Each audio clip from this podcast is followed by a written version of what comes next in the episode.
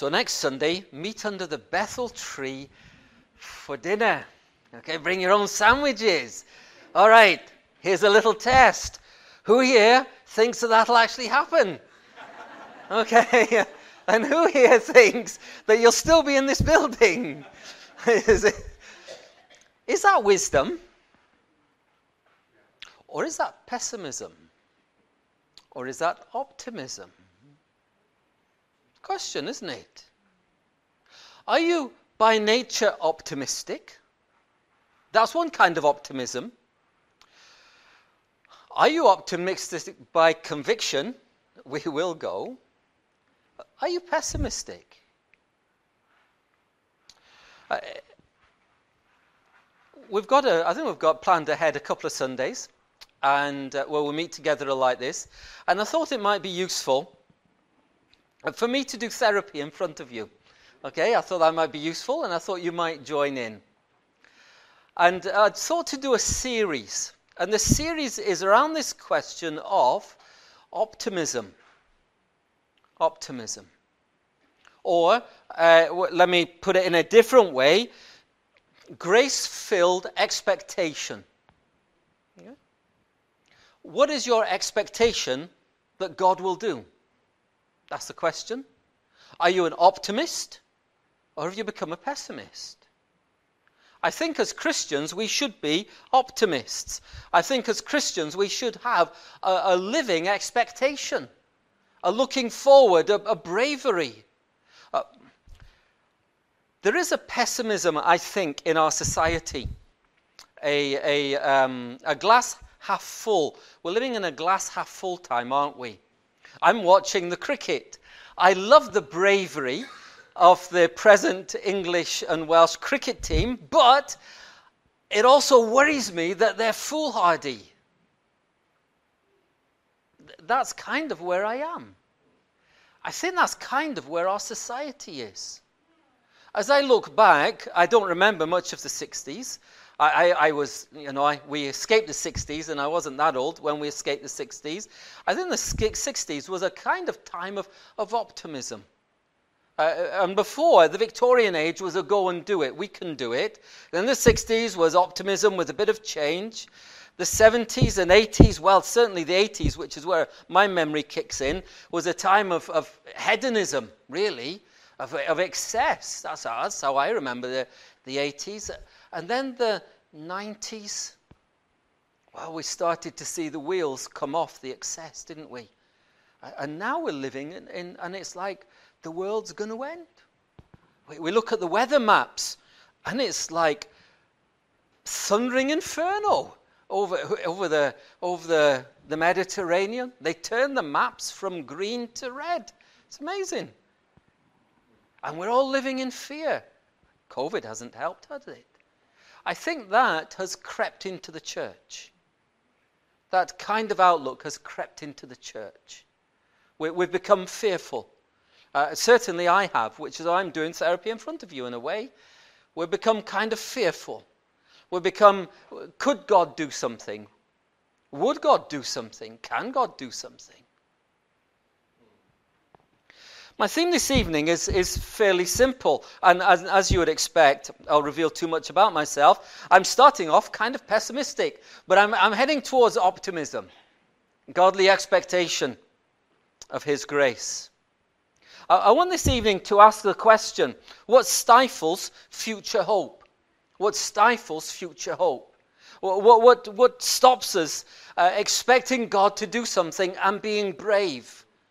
What is it that's, that's stifling us spiritually as, as Christians? And in order to do that, I, I turned to Asa, uh, because uh, here in the book of Chronicles is one of my favorite verses in the whole Bible. And it's one I come to when I'm, I'm feeling downhearted and when I'm feeling discouraged. And uh, I'm not particularly downhearted and discouraged at this point. It's just in the atmosphere, isn't it? Don't, it makes it sound like I'm, I'm really... No, I'm, I'm, I'm working my way out of it. And this wonderful statement that is made in verse nine. The eyes of the Lord run to and fro throughout the whole earth, to give strong support to those whose heart is blameless towards Him, to give support to those who are seeking to serve Him. That's, that's really what it's about. And here's this wonderful thought, that God is looking across this earth for people who are willing and prepared to serve Him, so that He may encourage and support them. And if you have that desire to serve Him, which I certainly do, in a, in a, in a world and a setting that is generally very negative and downbeat, God is looking for you and for opportunities to strengthen you to serve Him, so that you may be bold, so that you may be faithful, so that you may, I think it was um, the, the, the Talleru went to India, uh, India, attempt great things for God, attempt great things for God. Um, his name will come to me eventually, but not at this moment in time. Carey. There's a, it continues, doesn't it? Attempt great things to... I'll have it ready for our next session. All right. Expect great things from God and attempt great things for God. Yeah, brilliant. That's what we need to do. Okay. Here we have an account of a man who didn't do that. We have the account of Asa. And I want to look at the account of Asa, and I want to ask some questions of him. The questions, why did he not trust God? Uh, uh, which caused God to be extremely unhappy with him, uh, which he did not repent. Let me start with the history. Let me start first of all with the history of Asa, king of Judah. The old kingdom of David is now split into two. The great kingdom of David has been split into two parts. Uh, and on one part, in the south, we have Judah, which is ruled by David's children. Okay, they're pretty well offsprings of David. And in the north, we have Israel. Israel is ruled by all kinds of different people from all kinds of different backgrounds throughout its history. And the two kingdoms are split, and they were once together, but they're now divided. And uh, we're dealing, in essence, uh, with the southern kingdom. The southern kingdom remained most faithful. Not completely, but most faithful. The northern kingdom, Israel, no, that was, that, that, that was far from faithful. Uh, and so when we come to King Asa, he's ruling the southern kingdom. The two kingdoms, their spiritual life has ebbed and flowed over the years. But by the time we get to chapter sixteen of uh, fourteen and fifteen and sixteen of Second Chronicles, Asa appears. Now Asa brings about a spiritual, political, Uh, reformation. He brings about a remarkable reformation, and he puts an end to a lot of the I- idolatry that was going on uh, around when he started. And we see that he makes a number of wonderful reforms, great reforms. He cuts down the uh, the, the Id- idol pillars, the Asherim pillars on the high places and in the low places. Uh, he gets rid of the false incense altars. He, he, he makes remarkable, remarkable changes, wonderful and remarkable changes. Now, of course, there's a spiritual backlash to that, which involved an attack from the Libyans and the Ethiopians, which is what they were called in those days. I'm not sure they're the same Libyans and Ethiopians as today, but it was, it was those general areas, but probably not the people groups of today. But they attacked him. However, he trusted in God. And when he was challenged by them, though he was weak and his country was small and weak, he called on God and God helped him. And he defeated them with his army, trusting in God. So they defeated them. And a remarkable period of, um, a remarkable period of peace followed. In fact, uh, almost thirty-six years of peace followed. And it was wonderful. Uh, a time of, of, of wonderful blessing, encouragement, and peace. However, in the northern kingdom, a new king came to reign called Baasha. And he decided that he would cut off the supply route, the trade route, down into Israel. Now, now uh, right through Israel, north and south, Judah and Israel. There was a supply route going from Egypt north into Babylon, and it was very, very um, well used, and you could become very rich if you lived on the supply route, and Israel benefited massively. So Baasha said, well, hey, I'm going to build a new city, and we're going to cut off the supply route. We're going to starve out our cousins, which is a, a cruel and political thing to do. So that's what he decided to do. So he built Ramah so that he could control the trade and movement of people down through not just Israel, where he was, but into Judah. And this, no doubt, had huge and very serious effects upon the finances and the security of the country. Things became so bad that King Asa emptied his own personal treasury and then went to the temple and emptied the temple treasury. And he gathered all the money together and he sent the money to the king of Syria, Ben-Hadad. And he said, in essence, we've had relationships before uh, between our countries. We're in an agreement now. Uh, here's some money. I want you to attack the north, Israel. Okay, I'll pay you to attack the north. It's, it's, it's really quite impressive. Uh, Ben-Hadad had an agreement with the north, but they didn't pay him any money.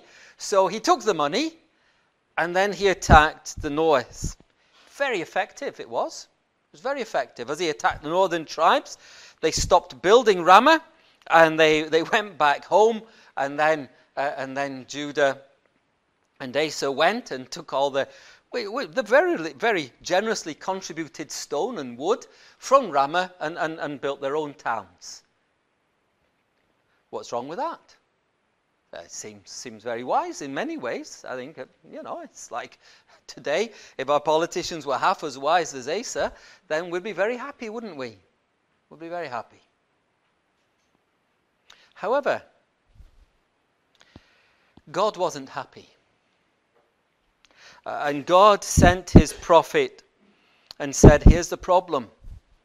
The problem is that you did not come to me first. You did not rely on me.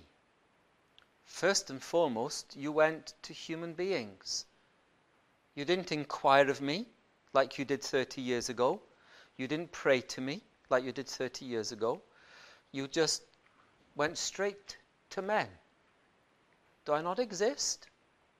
Am I not your God? Are you not in a covenant with me? You know, uh, the children of Israel are in a living covenant with God and live in agreement with God. He'll be their God, they'll be his people. They'll praise and worship and seek him, and he'll look after them and care for them. That's the agreement. But he's gone straight away to Syria. And God says, that's wrong. You didn't come to me. I'm not happy. And, and as a result, the Syrians have got away, their army has got away, and the future will be all about that powerful army that you could have defeated, controlling you and making your life utterly miserable. But he was very, very angry, was King Asa, and he persecuted a lot of people, and he put the prophet in prison in stocks, which seems a bit extreme, doesn't it? If you're going to put someone in prison, but in prison in stocks, that's how angry he was. Uh, but he got a disease in his feet very, very quickly after that. And within a couple of years, uh, he was dead. And, and even when he was at his sickest, he trusted first of all men, not God. He never said sorry. He never repented. He never went back to God, acknowledged his sin.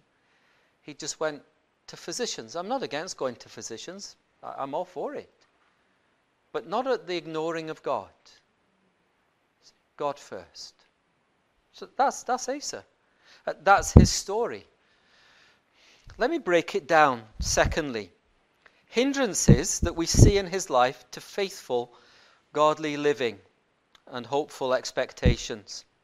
What hindered a previously faithful, godly king? What, what hindered him?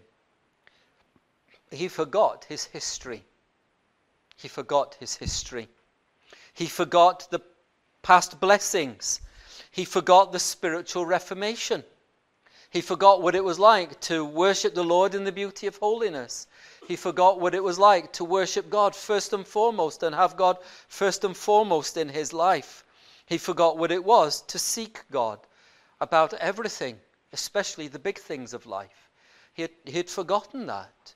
Thirty years had passed and, and things had changed, and he had, he had stopped trusting God and seeking God, and he had forgotten God. He had stopped seeking God's face. When things went wrong, he went to human beings, not first and foremost to God. Now, God may well have directed him to human beings. We don't know. We'll never know. He never asked God first.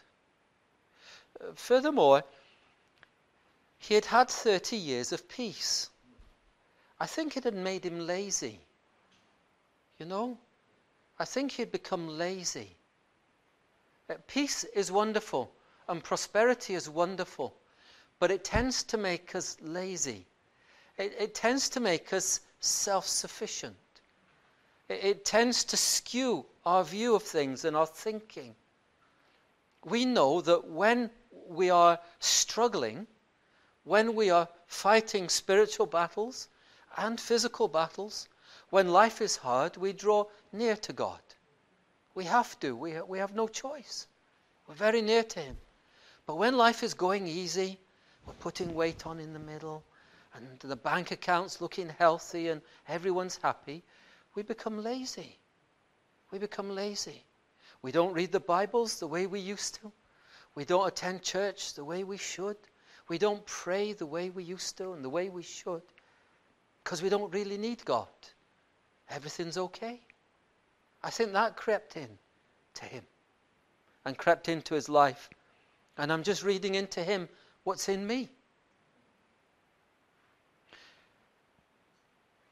I think he forgot what it's like to work with other people and to battle with others. And because the people had got together thirty years previously, and they'd, they'd gathered together in an army, and together they had served the Lord. But all that ease and all that peace, they'd stopped working together. And I, and I suspect that they'd forgotten what it was like to stand together and to go to battle together. He had forgotten what it was like to have answered prayer, remarkable victories, a closer walk with God. He had started to ignore the great covenant that he had with God, that he would worship God and that God would be their God, look after them. And it's easy to do. You know, we get involved with other people and other situations and other settings, and we start to make agreements with them, and we start to build relationships with them. And sometimes we do so to the exclusion of God. Asa certainly seems to be in this position. Here's the test. And if you're not sure where you are in this, here's the test. When you can only talk of vibrant, lively, faithful Christian life in past tense, you've got problems. If I was to ask you c- to give a testimony to God's goodness in your life, if you've got to go back, if you've got to go back, you will go back ten years, but if you've, if that's all you've got to do, if you've got to go back five years, what's happened in the last five years? If I was to ask you to give a testimony to God's goodness, if in a way you could not start last week, then, then there's problems, isn't there? Because God is about your past, not about your present. That seems to me very much what's happening with Asa here. And it's very easy. It happens very quickly. Uh, and, and you know, he's, he finds himself then in, in a, a spiritual conflict without a walk with God, and he goes straight to other human beings, not to God. Paul warns us against this, and, and especially against um, peace and becoming uh, lazy in our thinking. First Peter five eight, he says this: "Be sober-minded, be watchful. Your adversary, the devil, prowls around like a roaring lion, seeking someone to devour." Asa had forgotten that he is the king of a spiritual country in a spiritual battle. And he was not looking for an enemy, and he should have been. We are a spiritual people in a spiritual battle. We should be looking and expecting an enemy. Sometimes he will come as a roaring lion. Sometimes he will appear, we're told elsewhere, as an angel of light. But his aim is always to destroy our witness and our walk with God. When crisis came, who do you run to? Do you run, first of all, to God? Or do you run, like Asa does, to the king of Syria, forgetting at all to inquire of God and to rely on God? He did not seek the Lord. He sought help from, well, the others. That's the problem. When his hypocrisy is revealed, he gets angry. And this is what weakens him. It, it weakens him that, first of all, he's living in the past. He's become lazy. He stopped crying to God when crisis comes. Uh, and, and Asa becomes angry when God calls him out on it. Well, we all do, don't we? We, we, we all become angry when God calls us out on our hypocrisy and our lack of faith. We all get very angry. I, I'm sure I certainly have. I've, I've, I've wanted, after a few sermons, to take a good stick to the man who was preaching. Uh, fortunately, wisdom has stopped me doing it. Okay? But why was I so angry? Well, because the minister knew me. He was talking about... No, he wasn't talking about you. He didn't know you. But God did. God, God knew Asa, called him out, put his finger right on the sore bit. And, and, and he was angry.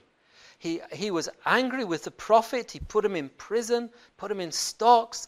He raged. He attacked other people who seemed to me at this point to be quite innocent. It's not, it's not obvious who he, why he attacked these other people, why he made their lives miserable. But when you're angry, eh, eh, you know, there's a saying, I like it. Uh, when you're a hammer, everyone's a nail. Yeah? When you're a hammer, everyone's a nail. When you're, when you're angry, everyone's your enemy. And he seems, Asa seems to have done this. And he seems to have taken it out on, on everyone. Uh, innocent people. But don't we? Don't we? When we're, when we're angry with God, when we're not right with God, we, we take it out very often on the people who are nearest and dearest to us. It's not their problem, it's our problem.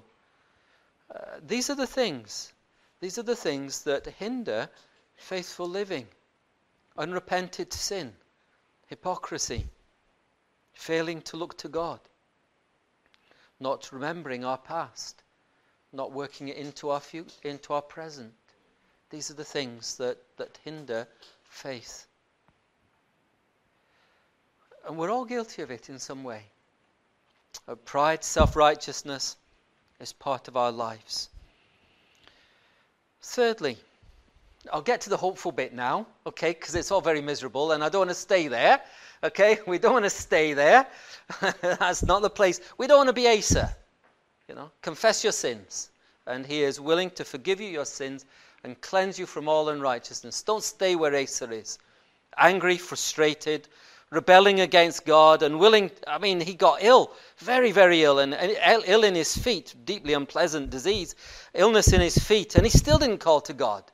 He, he had become so angry, he still didn't call to God, even in his deep distress and physical lack of comfort. He... Thirdly then, hope, faith, and future blessing. If only Asa had repented, if only he had said, I did wrong. If only he had put up his hand. You know, he was the offspring of King David. And King David did things that were wrong. As you read the story of his life, he did a number of things that were deeply wrong. And at the end of him, what sets him apart from Asa is not that he did things that were wrong, because that's what they had in common. What set David apart was when he was called out, when it was revealed to him, when God challenged him, he said, yes, that's me. I'm sorry. And he confessed his sin. And he sought God. And if only Asa had repented, if only he had confessed his sin, if only he had sought God, if only he had turned back the years and did what he once did, if he only had gone back to being a younger man, reformed, reformed the church, reformed the country, reformed his own life and sought God with all his might and strength and soul and mind, with everything he had, it would have been a very different story. Because as we know, the eyes of the Lord, he sees everything. There is nothing hidden from God. Nothing. The eyes of the Lord are searching the earth even now. They are searching your heart and my heart. They are searching your life and my life. The eyes of the Lord cannot be stopped. We, we cannot stop the eyes of the Lord. No, no matter, we can go to the highest mountain and join that long line of people trying to get to the top of Everest, and he'll see you. We can go to the depths of the ocean, and he can see you. We can go into the deepest mine in Wales, and he can see you. The eyes of the Lord see us wherever we are. We can get on a boat, and we can go to the other side of the world, like Jonah tried, and he can see you. You might get thrown overboard and swallowed by a fish and be at the bottom of an ocean in a fish like Jonah. And he can see you. The eyes of the Lord. Nothing is hidden from the eyes of the Lord. He sees everything.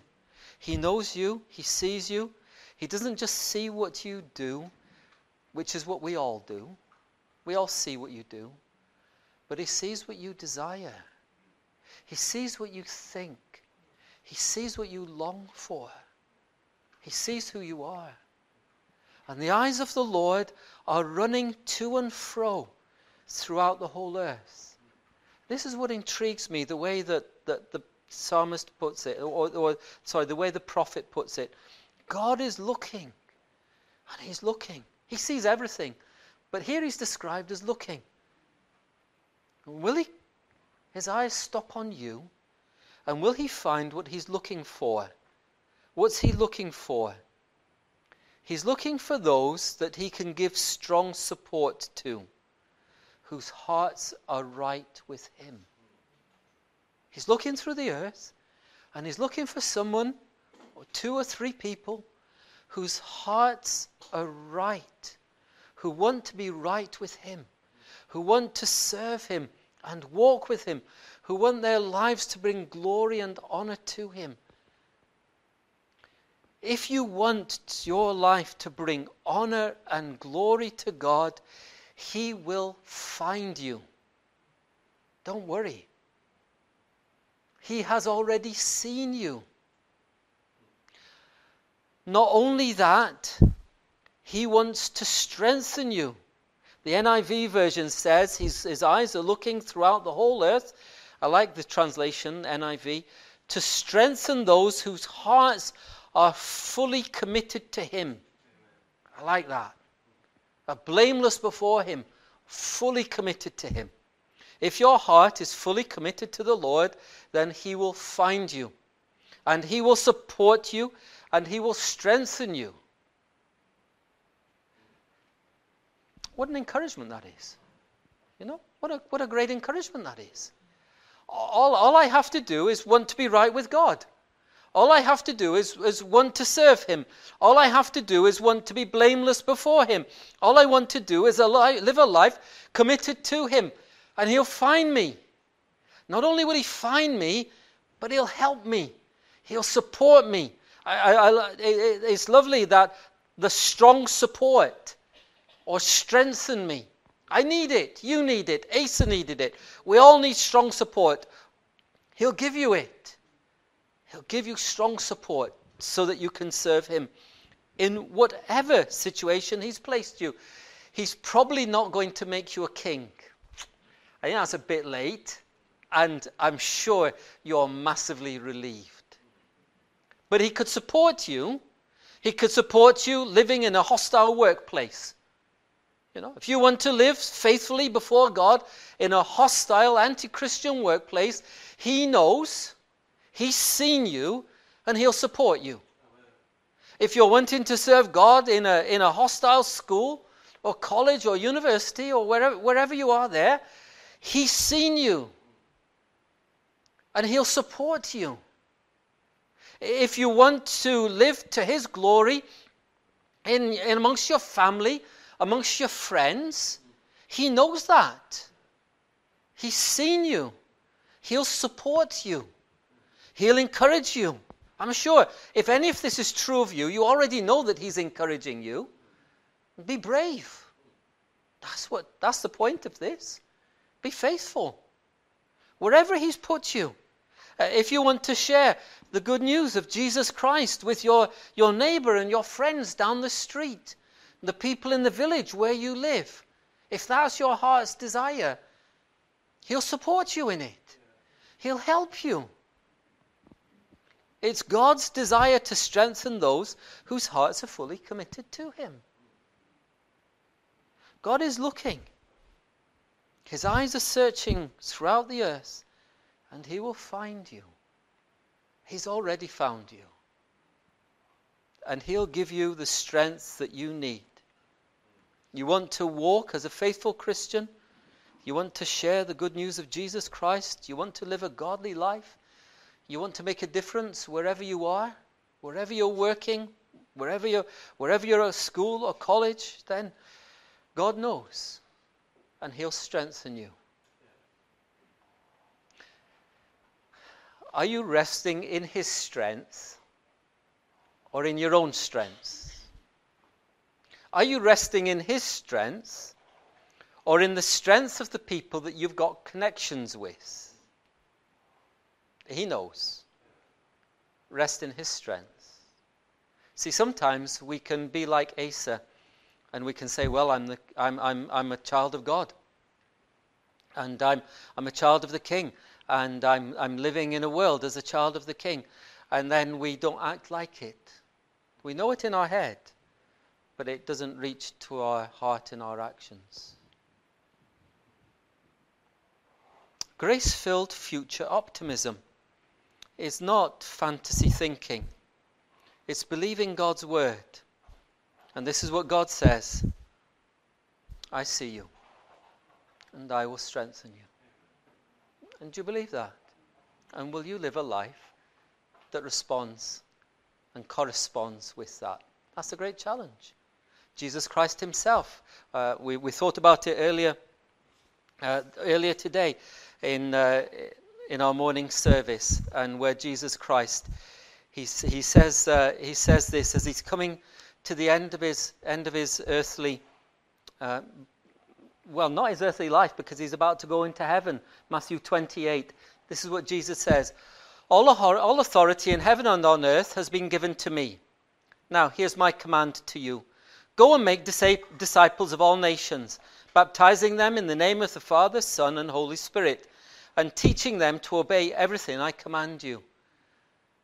I will not leave you alone, and surely I am with you always, to the very end of the age. If you're seeking to serve him, he's with you and will strengthen you.